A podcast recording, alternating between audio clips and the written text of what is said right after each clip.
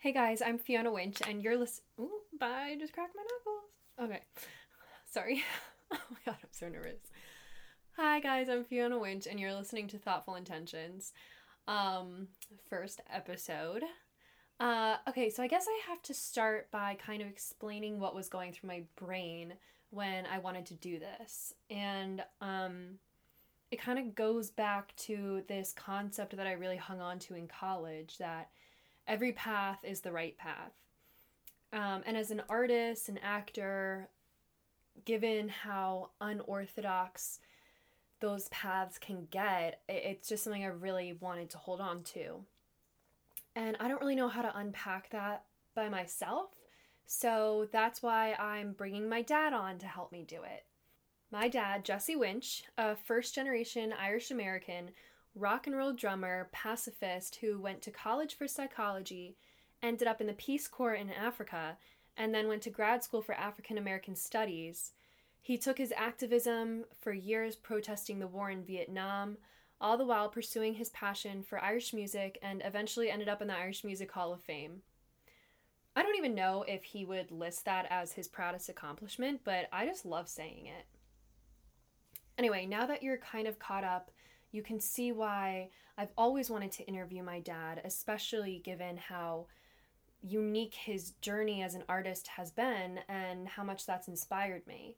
Um, but given the world today.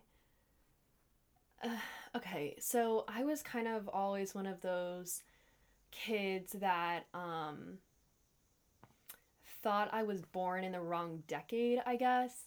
You know, like really thought I would fit in well in the 60s, but of course I was picturing like flower crowns and bell bottoms and um, given what's going on in the world today with nationwide protests for the Black Lives Matter movement and uh, the injustices and still blatant lack of equality, it feels like it parallels so much about, you know, the darker side of the 60s that you also hear about. And I am lucky enough to be quarantined with someone who lived during that time um, and got involved in the civil rights movement. So that's what I chose to focus on with my dad today. In short, we talked a lot about his experience in the Peace Corps, and I tried to get a better, bigger picture understanding of what it was like for him to come of age in the 60s. Thank you so much for being here. I really appreciate it, and um, enjoy. Okay, so to set the scene, let's kick it back to 1960. Jesse, a high school senior, track team captain, and student body president, was living in the Bronx and commuting to school in Harlem. He was one of five siblings born to Irish immigrant parents, and he said that even though his parents had very little formal education and no money, they still encouraged all of the kids to go to college.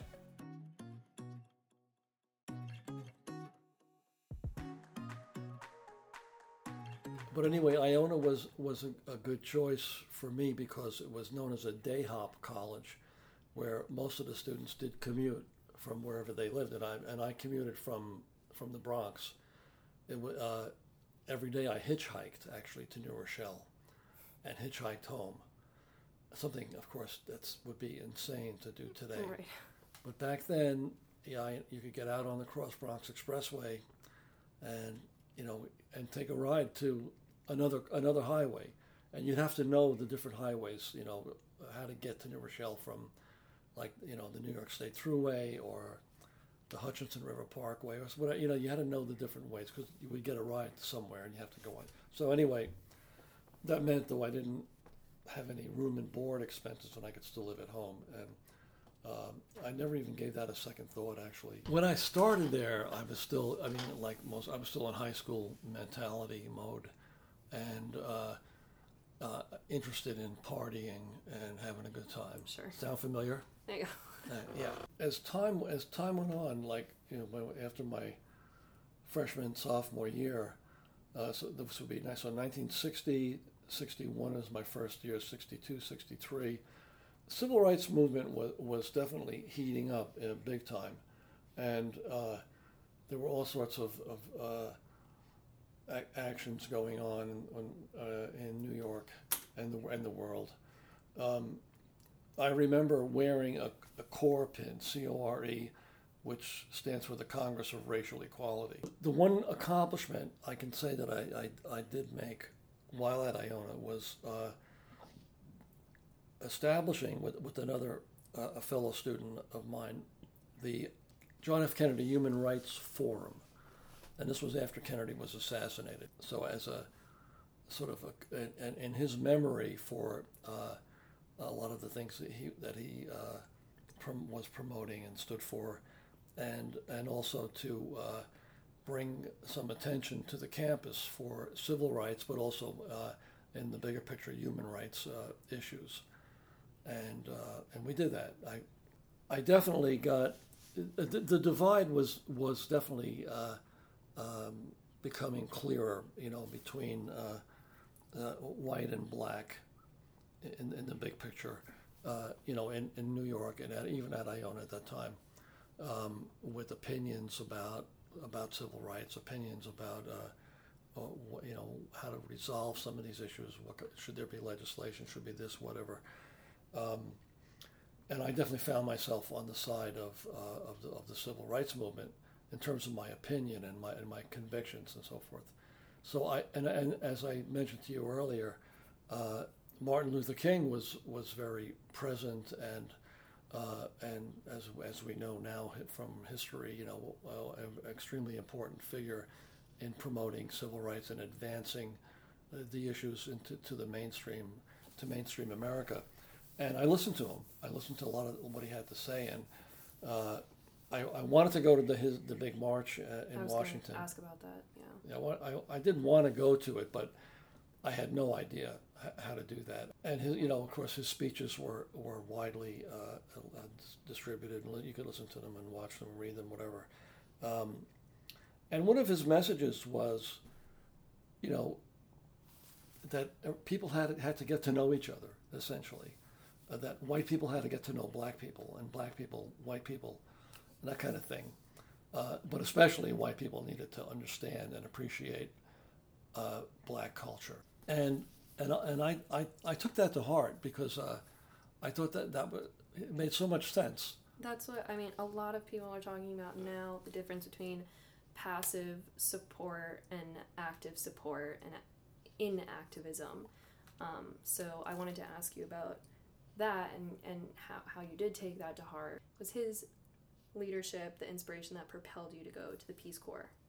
Well, that's where it, that's where it led me because uh, I, I, I did decide I got you know, I got interested in um, in issues and stuff around around the Bronx and uh, and, and New Rochelle and whatever, but I also decided there was there was a, a lot of work to do, and and then uh, uh, Kennedy had started the Peace Corps, and that seemed really that was kind of an interesting thing to me. And and then a Peace Corps recruiter came to the campus, and I went to hear his talk. I went, and one other student went.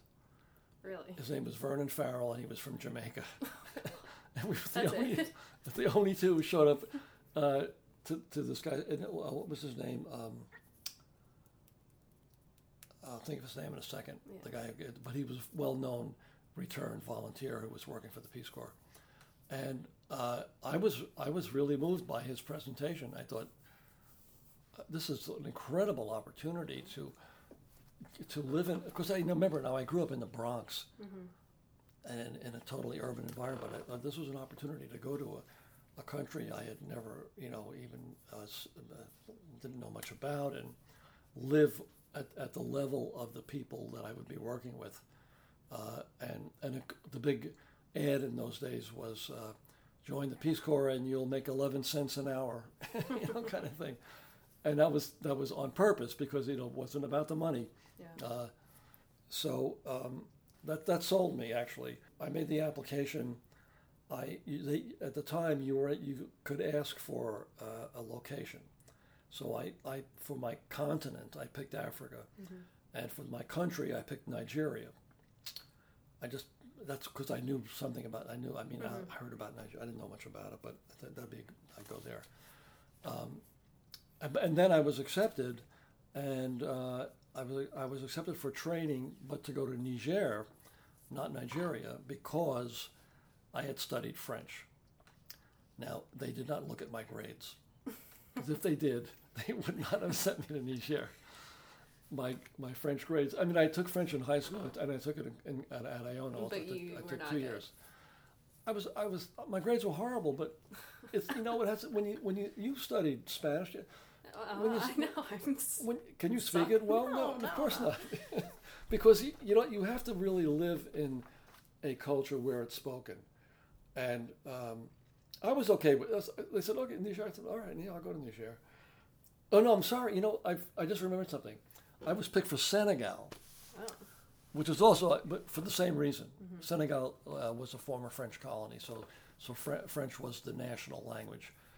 African countries, uh, um post-colonialism, used the the European language as their national language because the Euro- the Europeans divided all these countries up with no real concern for ethnic, you know, uh, boundaries and that kind of thing. So. Uh, so there were, there were big nation building was a, a critical um, you know issue for all these new countries and um, using the European language was a kind of a binding sort of way because it, it wasn't one group versus another and it was you know it was the colonial language but they were using it for their own own uh, you know purposes so when I got to training however uh, the Senegal project I, I was in Niger 3 the, the third project to go to Niger. But uh, there were more uh, in Senegal. Senegal was a bigger project. The, the, the Niger 1 and 2 were not really active projects, they were exploratory. Okay. So they, they had a couple, they had some like technicians go over there and think, you know, can we do any good here? Is it, you know, is it worth it? And blah, blah, blah. What do they need? What kind of thing. So Niger 3 was the big push. But you were talking about Senegal project. Yeah, so but so I was, went to training for Senegal, and because of the, this change in in uh, the plan for Niger, where they wanted to send a bigger project in, they they asked a couple of the Senegal trainees to switch to Niger, and you know, interestingly enough, Senegal is a is a pretty cool place to go, and Dakar is is a major urban you know city, uh, you know major urban environment and everything and um, would have been kind of nice to go there. You know? Uh, but I, again, I, that never even crossed my mind. I just said, "Yeah, I'll go to, I'll go anywhere." You know, Yeah. send me uh, there.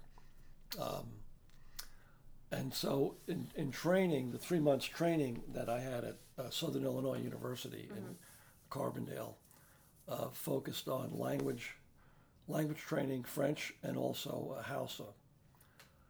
Was was the other? I got a smattering of Hausa, and we had other courses. One was called World Affairs and Communism. Um, we had others on like economics and uh, African history, things like that. How long was the training? Three months. Okay. It was all summer. It was a summer long. Uh, training. Not everybody went to the to their to their country. I mean, uh, several people were selected out, as they as they called it. Who, For what purposes? well, they you know they you were sort of being observed during this three month period, and, and all at every level. You know your ability to work with people. Uh, you know, your your personality was critical. So, but and- like they saw your French skills and they still were like, it's cool. Well, I, I know I had a I had a banjo with me. so that just negated the lack of French. No, no, that made me very popular. okay. No, I didn't. I don't know if that. I don't know if it did that, but um, we I, we definitely had we had we had a jug band. Remember I was talking about jug bands Yeah, the other yeah. day. We we had a washtub bass and a guitar and a couple. You know, we had it. And in fact, I, I had my first harmonica lesson in the, in Peace Corps training. Yeah, so training was training was, was good. I mean, uh, even though they, they taught Hausa, once you got past a certain level in your French studies, you were then you went to study Hausa. But I, I went to an area where Hausa wasn't spoken anyway. I, the the language was Zerma, uh, and it was it's a uh, a Songhai language, uh, which was okay because you know there's a there's a certain um, there's a certain kind of uh, uh, context for all for the for the cultural context, and Arabic is is part of it. Like the greetings are similar. Uh, they're they're Arabic greetings in Hausa and in Zerma, uh, and you learn that kind of thing. And uh, So just to, for the sake of anyone listening, to geographically point out where Niger is. It's West Africa. Yeah, well, that's a good question because Niger is located. If you looked at the map of Africa, it's in West Africa, but it's right in the middle of the Sahara Desert, pretty much, with the bottom third of the country being in what's called the Sahel zone. So if you're in the desert and you're going south, you're, you you have the, you have you know the sand dunes and whatever, and then when you come out of the actual desert, there's there's little brush kind of growing here and there, and very, very few trees and that kind of thing. It's called the Sahel, and then as you get further south, you get more vegetation until you finally get down to like uh, southern Nigeria, where you're pretty almost on the equator, and you're in in the jungle as the as the, the or the rainforest. So it is a you, know, you can see all those changes by looking So- at the map. Where did what part of the country were you in? What was I in? Uh, okay, so if you look at the map, I was always in the uh, western part of Niger. There's a little, there's a little kind of a s- bit of it that that kind of sticks out, where the Niger River flows, and it flows through Niger into into Nigeria, and then into the ocean. So I was in a, in a section where where the the river was was was a very important part of the uh, of the culture, and I was I worked I was in, assigned to a town called Tillaberi, which was about hundred kilometers north of Niamey, the capital, and uh, I so it's a small village, and um, the reason I was there is because there was a project sponsored by the Nigerian government. One of the agencies uh, in Niger was called the uh, La Union de Nigeria, Union Nigérienne de Crédit et Coopération. Uh, so the Niger Union for Credit and Cooperation, which is a farming farmers co-op. So like, why did they pick you, an ur- Well- urban guy from the Oh well, okay. I, actually, I should have said more about the training Okay. Because in training we learned we learned. How, I, I show you some some pictures. I They prepared you. I was plowing Oh my god. with a with a, an oxen and plow and with a mule. I learned. To, I mean, you know, I have pictures of me doing that. Oh, gee. and and I, I worked in a blacksmith shop, uh, you know, learning how to how to uh, do that that trade as well. And they you know they could try to cover a lot of the ground, but it, that's a good question because I said that myself. I said, look, I, I was born and raised in the Bronx, and, and I'm going to work in agricultural majored- development in in the Niger bush, you know, kind of thing. A But- psychology major. Pardon? Psychology major. psychology major and all. But here's the thing the answer to that, even from the Peace Corps perspective, was they were looking for what they called BA generalists. So somebody with a Bachelor of Arts degree, so it was showed that you, you know, you made it through four years of college, so you had some sense about you and some intelligence and some mm-hmm. uh, some critical thinking skills. That was the bottom line, mm-hmm. uh, and you were uh, you weren't a like a specialist who could get frustrated very easily. Sure. You were a gen, you had a general sort of approach to things, and it was You were, very you true. were down to learn whatever they needed you to learn. Well, or I would I would learn what I had to maybe teach, you know, that kind of, or, Okay. or like pass on, because you know. Well, let me get to where I worked. So I worked. Uh, I had a roommate, Tom Hale, who is a Penn State retired professor. Is he the one that Yeah, drove you me met. Yeah, took you to the, the hospital. hospital? Yeah, Okay. he was my housemate in Tillaberi. When I okay, for context, my freshman year of college, I had an allergic reaction to a prescription for a sinus infection, and had to go to the hospital. And he drove me. I called. I called was- Tom. I said, "Hey, Well, this was before Uber even. Oh yeah, yeah. and we were both listening to Prairie Home Companion. I remember that because he had it on the radio. Anyway, uh, so Tom and I uh, were assigned to Tillaberi. We had we had a we had a pickup truck, and we had a, a you know a, a, a banco house that they call they call them bancos. They were houses made out of mud bricks, mud and straw. Um, no electricity and uh, no no uh, running water or anything like that. Just you know, uh, candles and whatever. Um, but we worked with farmers who lived on islands in the Niger River. So, Okay. because you know they, they, they could I'm get trying to uh, picture that. well, they, there were a lot of small islands with, with small, you know, village uh, uh, populations, and um, and they farmed, but they their farming methods were, I mean, they were ancient, ancient. Like they plowed by hand. So, was your what was your purpose going down there? What did the Peace Corps want you to accomplish? Okay, well, I, first of all, I, I had a Nigerian boss Okay. who was the, who ran the program, Okay. who Tom and I worked with very closely with. So it wasn't like a bunch of white guys just coming. No, no, no, no. We were the only white people. but Tom is still in touch with uh, our our Yunusi was his name. He was very good, and he knew what had to be done, and he would tell us what what to do. He'd say, you know, uh, one of the big things was to try to get the farmers in the different villages to chip in and buy a set of oxen to help them plow, and then they could use the oxen. Then they, once they plowed their field, the oxen could be transported to the other another island where they would, they, you know, that's how basic the farming was. No, which So you were like doing development. oh yeah, yeah, yeah, yeah.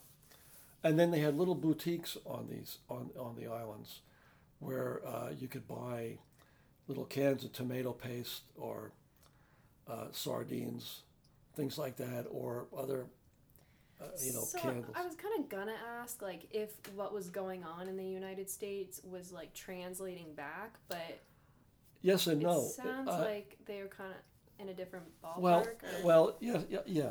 Uh, I got really got very involved in just being over there and doing the work I was doing, um, and it, it was an eye opener to me when one of the o- one of my other uh, one of the other guys in the project, uh, Jamie Thompson, he must have had a subscription to um, a, a magazine called Foreign Policy or something like that. But he was he was reading about the Vietnam War, and I was like, Vietnam? I said, like, what's that? You know, and so this and- is kind of crazy because like of course now you know in the age that i've grown up in it's the internet it's fast news Oh, very so like down there you just didn't what means of contact did you have we had Radio Niger, okay and then we had the Voice of America.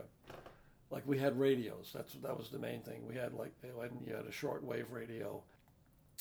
But but that was and I was like, what, what Vietnam? What the heck's going on there? And then and and and that's that was sort of the, the time I remember it so well. See, like I can picture Jamie sitting there with his the magazine, and, and he was, you know about, you know what's going on? I said, no. I went, so, and that, of course, if my activism really started when I got back.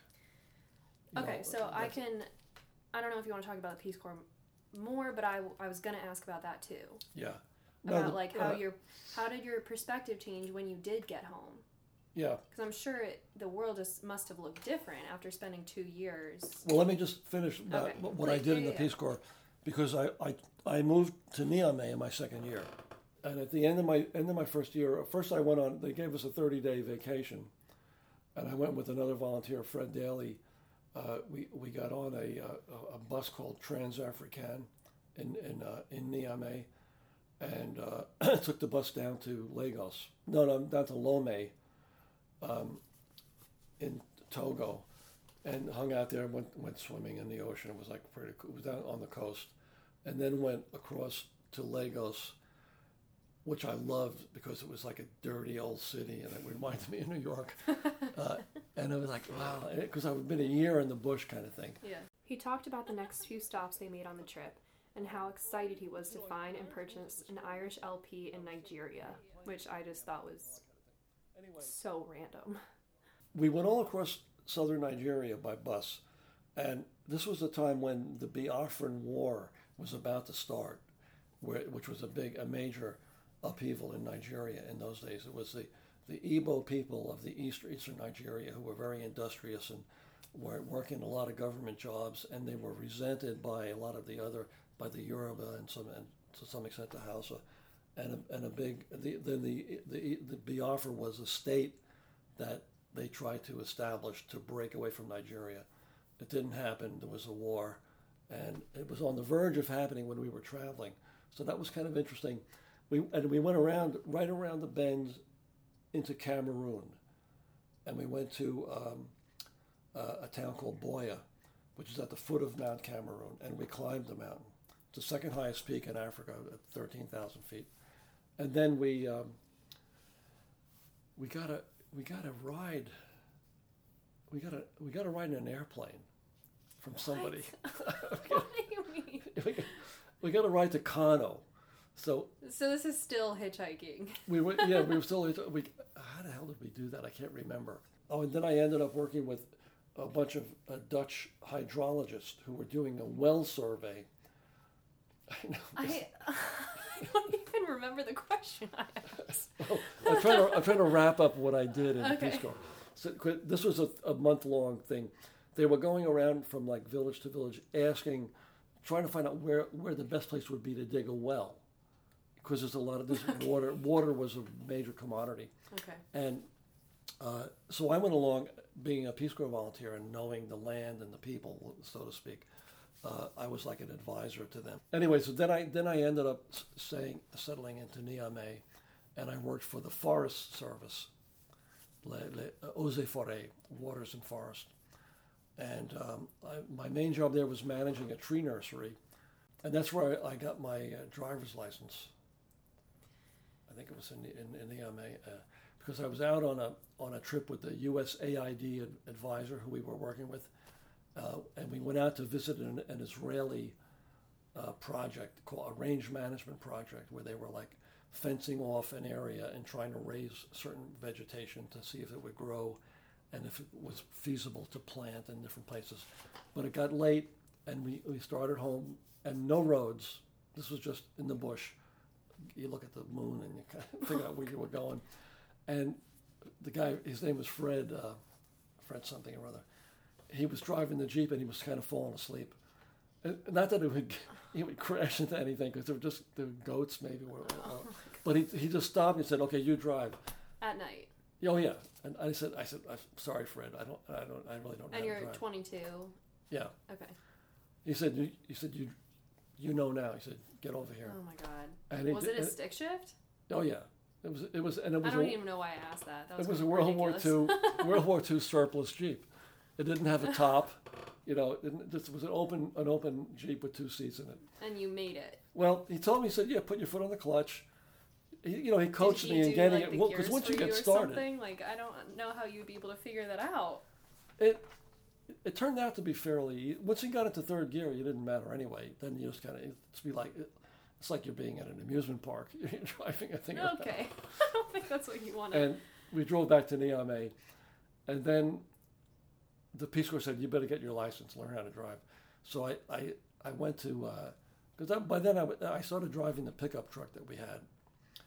That was a Chevy pickup, and I went to um, take the test, and I showed up, and, and then they made they had a little French car there called the Deux Chevaux, which means it's two horses or two horsepower. That's what they call it, a Deux Chevaux and it was this crazy French car. It was like a tin can, and and the gear shift was in the in the dashboard, and you pulled it in and out. Like you didn't shift this way.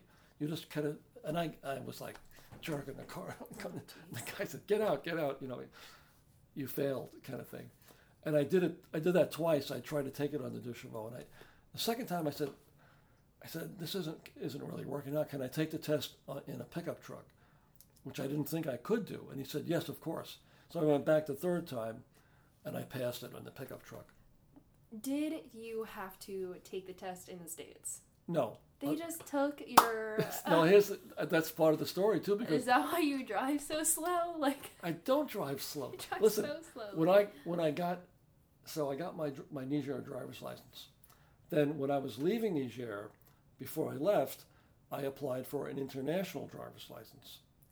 I didn't even know that existed. Yeah, they had, I forget the UN or somebody issues them. I don't know who it was. I can't remember. But I got an international driver's license. And when I got to D.C., I just went down to the motor vehicle bureau and I said, "Hey, I have an international license. Can I get a, a DC license?" They said, "Sure," and they gave me a license. Oh my god. Okay. so to ra- is that Anyway. your comprehensive wrap of the Peace Corps? Well, yeah, I mean, but then I managed a tree nursery with Owen, and uh, and and, we raised oh, we raised thousands of trees in these little plastic pots, and then right before in, in the Niger climate, uh, I mentioned, it was in the Sahel zone. That meant it got minimal rainfall, but it got for three months of the year. It, it, they had a rainy season. That's it. Then nine months of, of drought. So you, if you've got a tree in the ground just before the rains hit, it got th- three months of water. So if it if it established itself in those three months, then you hoped for uh, of all the trees you plant, uh, maybe a ten percent survival rate. Wow. So we would, so we would plant these trees before the rainy season. We put a oh Jesus. acacia trees, which are good for farmers because they're nitrogen binders, and we want the farmers to plant the trees in their fields, so they would get better crops. And then we had a, a an import from uh, Indochina from the French called a neem tree, which we planted in schoolyards so the kids could take care of it, keep the goats from eating the, the leaves and that kind of thing. Um, and other dry, sandy soil kinds of tree that we raised. So anyway, when I finished with, with my two years, um, I flew out of out of uh, Niamey. It was uh, I think in probably early June, and I went I went to the uh, I first I went to Dakar, and hung out there for a couple of days. Finally got to see it.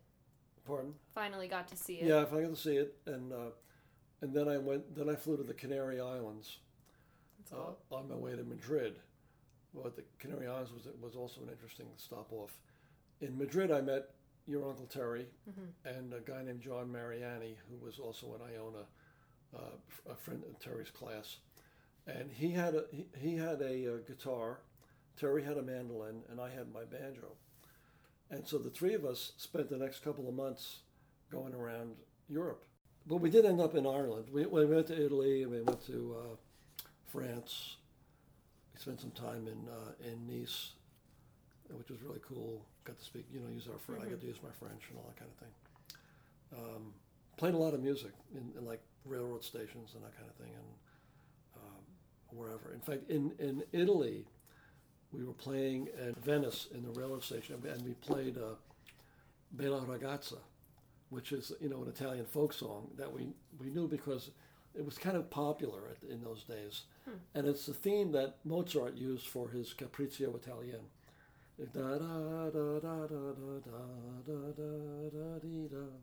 Okay. Anyway, we had we could play that, so and people were like cheering and they were clapping. Oh, they, they, you know, it was kind of fun. What are you holding? Is that the yearbook? I pulled this out of the garage because these are. He's holding a black book. a black. Oh, are these the letters? These are all my letters that I, I These carbon are- copied when I was in Niger. So to be clear, you had to type letters home on a typewriter, and you used Carbon carbon, paper. copy. I used carbon paper to, to make a carbon so that I would have a record of what I was. And telling and you wanted to redact some of it Oh, before yeah. you wanted me to read it. yes, I do. That's not allowed. It is allowed. That completely like no. And I also had what is this? This is my. Uh, oh yeah, my Foreign Service Department of State Foreign Service Institute. My, my French my French exam. I got a, a three out of four in my uh, in speaking. okay, so I got- you, you got, got- better. Yeah. Cool. You can't read about that what I got in reading. 1966. I didn't read. I, I, never mind. What did you get in reading? I got ten in reading. No, you didn't. You're a liar. And this is this is a little uh, journal entries from uh, uh, from my, my work at the uh, in the in the nurseries. Anything juicy? Pardon? Anything juicy? No, no, no. Well, what does it Uh, say? with a borrowed mobilette, went to see Jibo, but he was not in his office. I'm so was- glad you wrote that down. was, I think he was my boss or something. My uh, spent some time preparing to photograph various tree species. Cool. Still have not found a, Dis, a Deux Chevaux, the, the, the car I was telling you about. We'll have to make an appointment for test on Wednesday. That was my driving test. Yeah. See, I was Uh-huh. looking for a dish dictionary to practice on. Okay, anyway, funny. yeah, Cool. that's all- So comprehensive wrap up of the Yeah. Peace Corps. yeah. yeah, and yeah. then I want to ask next about what I mentioned before, like how your perspective probably changed of the whole co- the United States and the world around you, and the effect that the Peace Corps had when you got home. And clearly, it changed enough for you to go to grad school. So, what was that process? Well, you know, the, the interesting thing really is uh, it was it was a very sort of organic thing that I went through because you know when I when I graduated from Iona, uh, graduate school was not uh, uh, uh, in the horizon for me. I was a psychology major, um, but I really didn't have the grades to to go like right into graduate school for you know for any kind of a, a program like a, even a counseling, a, a master's in counseling or something like that, which I would have liked to have done uh, in retrospect. But um, as I explained, the, the, I definitely wanted to go in the Peace Corps. I definitely wanted to, you know, Mhm. I wanted to pursue that. I came back. Uh, I came back to a really changed uh, place, actually, and but by having been in the Peace Corps is what I was going to say. Um, that gave me the opportunity to go to graduate school for something I was really interested in. You know, something that made a lot of sense to me, like like African studies. Um, although I never would have thought, I didn't think of that before I went in, but Mhm. uh, it came up, you know, in, in discussions about with other volunteers about what they were going to do when, when they went back, and that was one of the things that came up as a possibility. And I was like, oh yeah, African studies, yeah, that sounds pretty interesting. So, how did that coincide with what you came back to? Like you said, it was a different. Well, then I then I, that was I was I was just going back on how that kind of came about. Okay. I, I wasn't even Yeah, yeah. thinking about it before, but it came came up. So, and then I thought this I thought yeah, that's a great opportunity, and I would be really prepared because I had lived in Africa for two years. I had studied African culture. I had studied uh, Hausa. I had studied Zerma, you know, languages. I, uh, you know, all these all these things uh, made sense. My French had really improved immensely. It took me about three, maybe four months in Niger. Uh, uh, uh, well, after three or four months, I could I was pretty fluent in everyday conversation in French. You just it just happens when you're there and you have to do it, and you you pick up word vocabulary and stuff like that. Anyway, so when I got back back to uh, to the states, um, everybody was smoking marijuana. Mhm. That's for sure. I mean, it was all over the place, and I was I couldn't believe it because I would do it, you know. But you Uh, jumped on board pretty quickly. No, no, I did not. I didn't. No, I did not. Uh, actually. Later. much later, much later. But but uh, you know, what I guess what I'm saying is there was major social change. Right. This it would be 1966, um, and uh, you could see the start of uh, like the counterculture emerging, that kind of thing. Like why Howard? Like I know obviously Oh, why did I? Some other school? is a great place to like learn African studies. Oh, it makes a lot of sense. Yes, good but- question. How, Howard's, I, I did some research on this whole thing, and uh, there were a couple of reasons. Howard's African Studies program was in the top five of the country, Mhm. You know, independently rated. But it, but it, so Howard had had a good, very good reputation, Mhm. and the the tuition was was very very manageable for me because I, I had to pay for it. I had to pay for it myself pretty much. Or, or I probably borrowed some. I can't remember, but it was not expensive. Uh, Howard, being a land grant college, had had very very low tuition uh, uh, back back then. Maybe, maybe still does, and uh, so those those two reasons really were. And, then uh, and third, the bigger big reason is I was going to a, a black university. Mhm. That was that was like a follow up, you know, Of course. to this plan in my in my, my this sort of non plan plan that I had, you know, for I mean, lear- like what- learning about Right. What better place to learn? exactly. Right. Uh, I want to learn about African. Now that I've been to Africa and worked, you know, in African in an African culture and uh, met the people, like, now I'm going to study what I had just experienced Right. with and- professionals, you know, who can wh- whoever you know uh, work with me and so forth. Uh, and that was pretty much true. That the way it worked out. Um, so when when I when I uh, and I I got this apartment He proceeded to tell me about paying $40 a month to live in the boiler room of a house. I lived there for two years. That is really weird. Oh, and the shower. The shower was the outside the door, outside the, the entrance way. Because you know, you know, you know how a house, a private house would have like a like a side entrance with a stairway, yeah, yeah. Yeah. And this was under the stairway. That's really sketchy. Under the stairway, you went down three steps and then went into like into the bu- so there was a shower outside the that door. That's where the shower. And was. okay, so what about wintertime? We're not in Texas. Leisure time, Wintertime. winter time. Well, you put the hot water on. Okay, all right.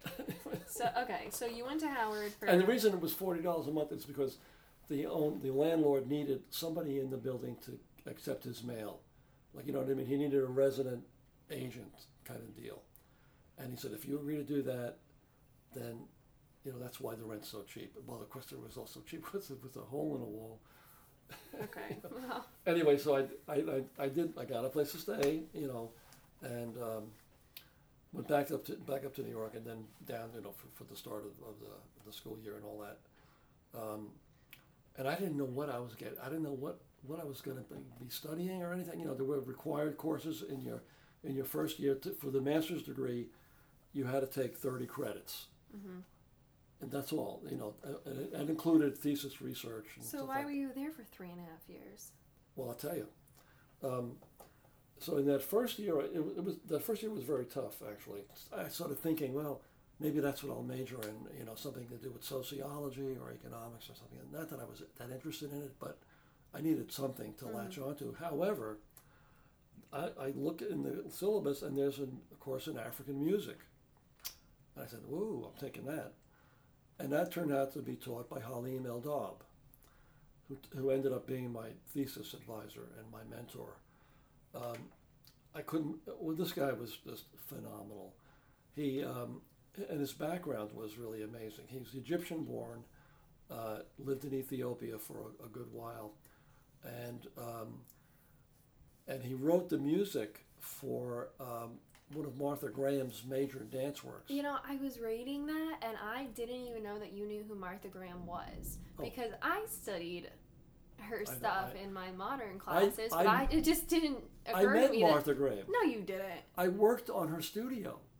When I when I was a, when I was an, an undergraduate, my in the summer I used to work for a construction company called United Construction, which was a weatherproofing company. Like they would do. How does this relate at all to Martha Graham? Well, I, and we ended up working on Martha Graham studio, and she she used to come out. You know, we'd be outside working at cement work. You know, like pointing oh, the you told me this that you would be like levy pulled up to The- the- do window the- work, right? yeah, I, I used to mix the cement and do that kind of stuff. Okay. But she used to come out every morning and say hi to us and how's the work going and all that kind of thing. And I, I knew who she was at that point. I mean, I was into the kind of artsy scene in New York. I liked, I was definitely into that. And um, so I, so Martha, and I looked her up, you know, I kind of, so then when I met El-Dabh and found that he had wrote one of the, one of the, her major performances, Clytemnestra, he wrote the music for that. And it's, it's really, it's pretty far out stuff. And that really appealed to me. I, Sure. and then it turns out he was one of the very first people to do anything, have anything to do with electronic music. He was involved in the, uh, the Columbia Princeton Electronic Music Laboratory, uh, and they put out some LPs in the 1950s. And El-Dabh was into tape manipulation. Like, in other words, uh, you know, like you slow a tape down, speed it up, do like, you know, you kind of do stuff to create a, a soundscape, you know, uh, and he had he had all kinds of he did he did these electronic pieces on Egyptian mythology. One is called Leiyla and the Poet, and he uh, I've got I have the LP here from the Columbia Princeton thing. It's really pretty interesting stuff.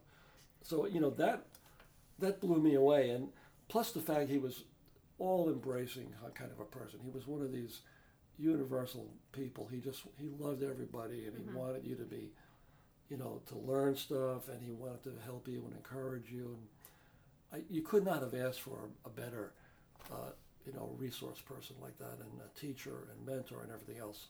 So we like we didn't really address this, and it this hasn't been the focal point anyway. But just for contextual sake, we know that you were in the music scene in New York, rock and roll beforehand. We know you were into Irish music, and then you must have gotten the African music from the Peace Corps. So you know, there's djembes around here, but like when you decide to major in that. Well, that's yeah. I didn't mention anything about mu- the music I experienced in Niger, Yeah. but to to to give you a little bit of inf- information on that, what was uh, the the popular music that we heard all the time, mostly came from East Africa, from the Congo, and there was a label called OK Jazz, and uh, one of the one of the major artists on OK Jazz was a guy named Franco. Franco a OK Jazz was like he was a big, big, big artist, and it's, you know he was sang in French mostly, or sometimes they would slip into Lingala or some other East African language, but it was ma- mainly a, a, a, a, franc- a francophone kind of thing. So you heard this music all over French-speaking Africa, and it was you would go into a, you know like in Niger in Niamey there were these like sort of sidewalk cafes that'd be behind a, a like a, a a banco wall or something like that, and they'd be blasting uh, OK jazz music, uh, you know, on the PA system. Uh, and the big hit of the of the, of the, the two years was a, a song called "Si tu bois beaucoup," if you drink too much, or you you drink too much, basically. and that, I have I, I have that recording here somewhere too. Uh, but they were very. I mean, the music was very, very, very moving, and uh, you and it was dance music, and it really made you want to get up and dance. I also ha- uh, heard uh, a fair amount of traditional music, uh, more in Than Niamey, because I was in a more rural area. And that picture I, I showed you the other day of, of the guy in my yard with Yeah. the drum, he was playing what, what they what they call in the West a talking drum. Uh, the Hausa name is kalangu, and it you know you, you press on the I have one up there. You press on the strings, and that tightens the head and raises the pitch. So you could play you could actually play tones, language tones on the drum. Okay, so this is more in keeping with your major, the tonal languages, or at least your thesis, as It's I the way understand it, it's the way it evolved. Yeah. Okay, and I okay, I do want to know more about all of that, but just for culture's sake, I know we talked about this briefly before, but like you were at Howard when MLK was assassinated. I was. I was at. I think I was in a, uh, a graduate seminar at, at, at a, a teacher's house when, when the word came out, and it was. I mean, you know, everybody was just devastated by by the news, and um, you know, it was, and, and there, and there were. There were like you know 60 years ago, but th- there were like Right. gatherings on the campus and stuff like that, and you know, uh, vigils and that sort of thing. You know, that was that that definitely happened, and then and the undergraduate student body was was very active. In Mhm. fact, um, the student body president was a guy named Q.T. Jackson, who I later became friends with, but. Um, you know, they closed down Howard. They, they closed down the uh, the school and Oh. took over the administration building and that kind of thing. But anyway, the El, the El-Dabh thing was, um, you know, uh, I, I kind of connected up with him and I, and I said, oh, I, I could major in one of the areas you could major in was called the arts in Africa, because this was an interdisciplinary degree, Mm-hmm. right? So because it was that it was a cultural study kind of thing. So the arts in Africa, I said that sounds good to me. The, the art cl- African art class was by, uh, given by James Porter, a, a very famous um, African American art historian, uh, who I also became friends with. I even translated. He had a booklet in French on on African art that I translated for him. That's cool. And then I, I got into my thesis project was the other thing. So I, So I, this is what took three and a half years. no, no, no, no. I'll get to that. Okay. My first thesis project was, I figured, I, you know, I was big into folk music, as you know. yes. You know, I, I like um, American folk music, and of course the Irish music that I grew up with Mm-hmm. and knew a lot about. So you know, music was very important to me, and traditional music in particular, and folk music. So I wanted to do the the African patterns in Afro American music. That was my first choice of a, of a thesis, and because I had heard about, you know, I knew like call and response was is an African Okay. music pattern, you I know, and you see that in African American uh, chor- like uh, gospel singing that kind of thing.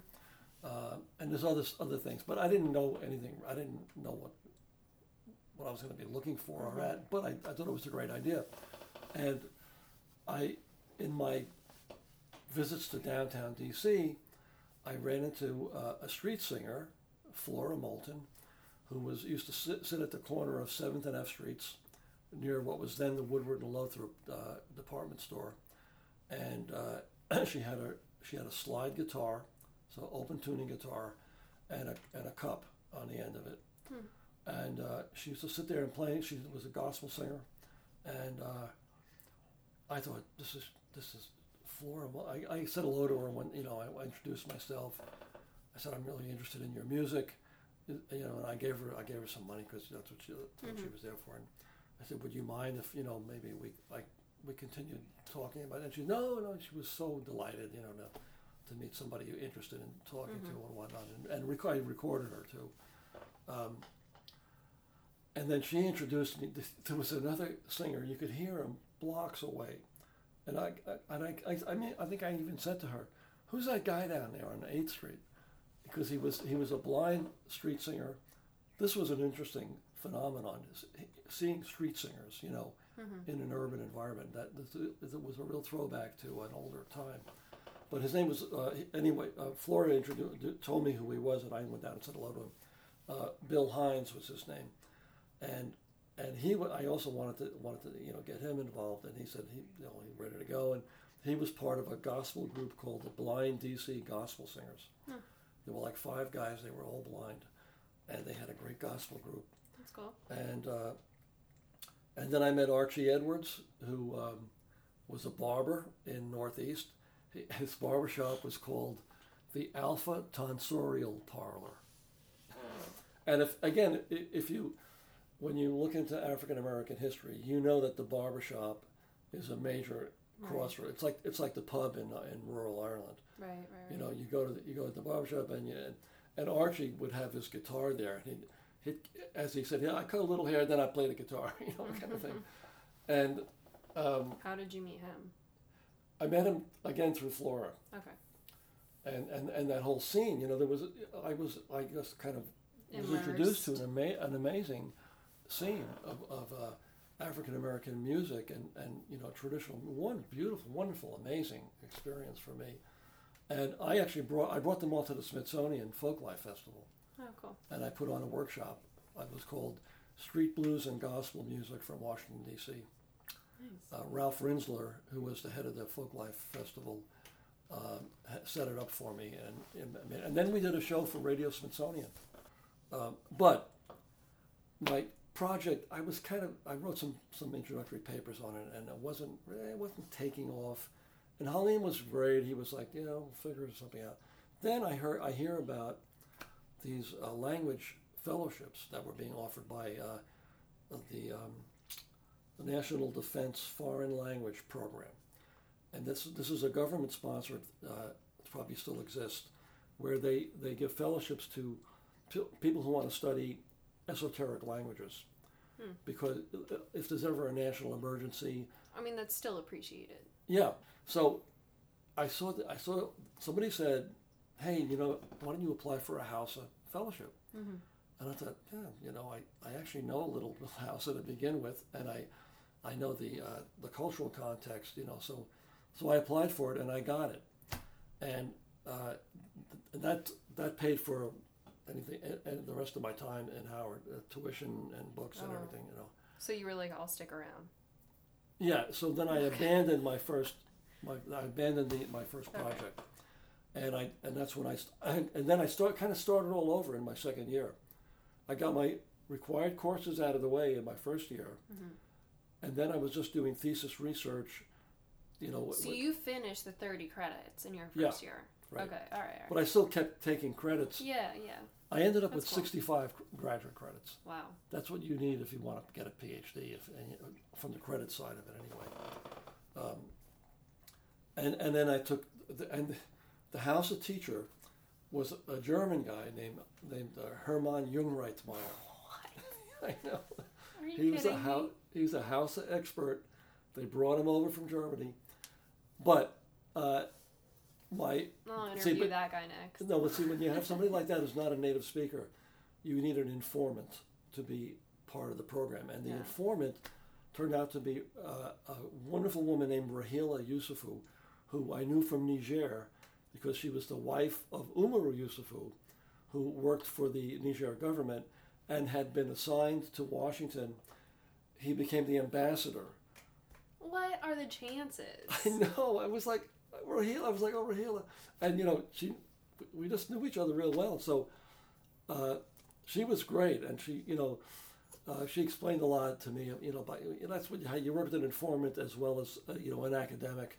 And you get all the, you get all the, the, the you know, the grammar and the formalities and that kind of thing fr- from the academic side. And then um, the informant kind of, you know, gets, make sure you get the pronunciation right and explains some of the cultural context. And I mean, there's a whole, it's a whole. Probably uh, like even like slang or the way people Everything. Like I feel like conversation is way different than everything, everything about Grammar. it. It's, it's, it's how you learn a language, really, basically. When you, Okay, know, yeah, thing. And uh, so this whole thing about tune and tone was was popular. You know, there have been studies uh, on lots of different languages uh, looking into the relationship between. See, Hausa is a tone language, Mm-hmm. uh, so you have to use the correct language tones when you're using uh, the, the same word. They'll mean totally different things. right. Nothing, nothing like anything like So you've exists. explained this to me before. It's Yeah. like if I said candle and then said candle, they would Yeah, mean different candle. things. Right. They would mean It wouldn't mean anything like candle. It would Sure. mean like uh, a top light hat. pope. Yeah. light pope. Okay. um, the, the, the example I use is, is yaya, which means uh, mother-in-law, and yaya means scraping clean. Oh my god. You know what I mean? They're, they're, that's different, but the same word. That's So- even like more complicated than like read and read and Oh yeah, no. See, that's that's in, that's not that's inflection or something. Right. That, Well, that's not yeah. tone. Um, but uh, so and then you know you have context also that explains it. You know, if you're not really good, if well, you know if you're like a student and your tones aren't that great yet, uh, the context will help you be understood. You know what I mean? That kind of thing. But anyway. And also, you know, in Asian languages, Chinese, for example, uh, there's degrees of tonality in languages. Some are like more tonal than others. Where is Hausa primarily spoken, aside from Niger? It's uh, northern Nigeria Okay. because the French and the English, you know, they fought tooth and nail for, for land, and they just they just sliced the whole Hausa uh, world in, in, in half. I see. Uh, I'd say two thirds of are in Nigeria and one third were in, in Niger. So anyway, that's where I got the idea for the uh, do a tune tone study, because that brought the music side of it for me. So you did your thesis, Got my master's. got your master's, Yeah. um, and then Then I started looking for a job, and I, I wrote to the United Nations. I wrote to all these different agencies and stuff like that.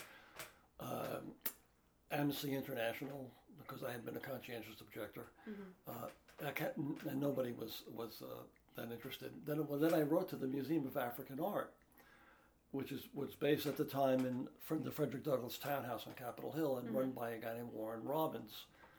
Um, and I sent them my resume and a, and a letter, and I I mailed it in D.C. They they got it overnight. It was one of those fluky things, and they mm-hmm. because they called me the next day and said, the woman who called said, Mr. Robbins wants to meet you right away.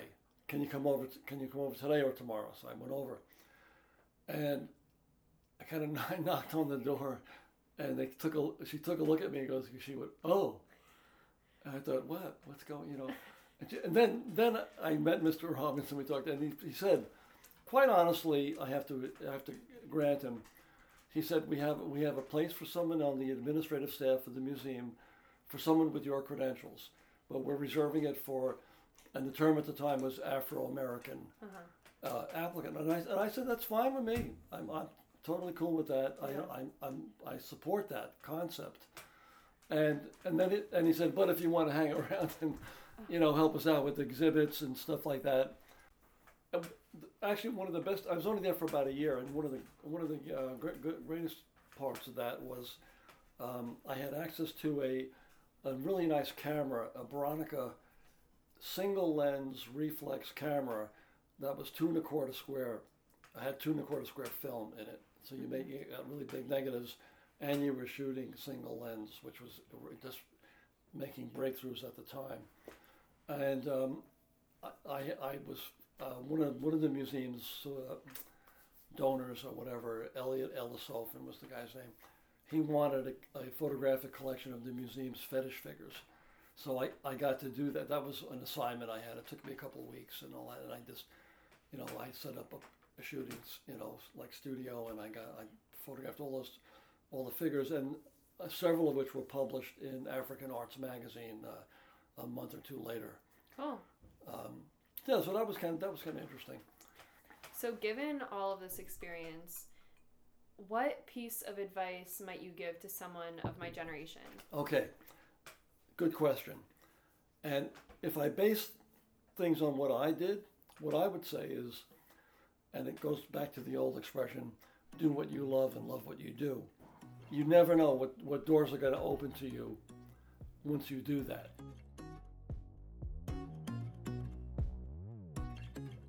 So there you have it. Do what you love and love what you do. Big shout out to my dad for um, being such a role model and for sharing all these stories with me and now with you. You can find him on Spotify or iTunes. Um, his old band was Celtic Thunder, not the boy band that you might um, find if you Google, but uh, the traditional Irish music one. His most recent album is called This Day Too, which features my cousin Michael and my Uncle Terry as well. Uh, with songs also written by my Uncle Terry. So please check that out. He also plays every Monday night at the Irish Inn in Glen Echo if you're in the DMV region. But of course, with everything going on, um, that's not happening. But they have been playing on Tuesday nights in the parking lot. So if you're looking for a little social distance thing to do, check that out. Oh, I guess I should plug myself too. Um, my Instagram is Fiona Winch, website, same thing. Thank you so much for being here with me today, and please keep an eye out for the next episode. This was Thoughtful Intentions. Okay, that's all.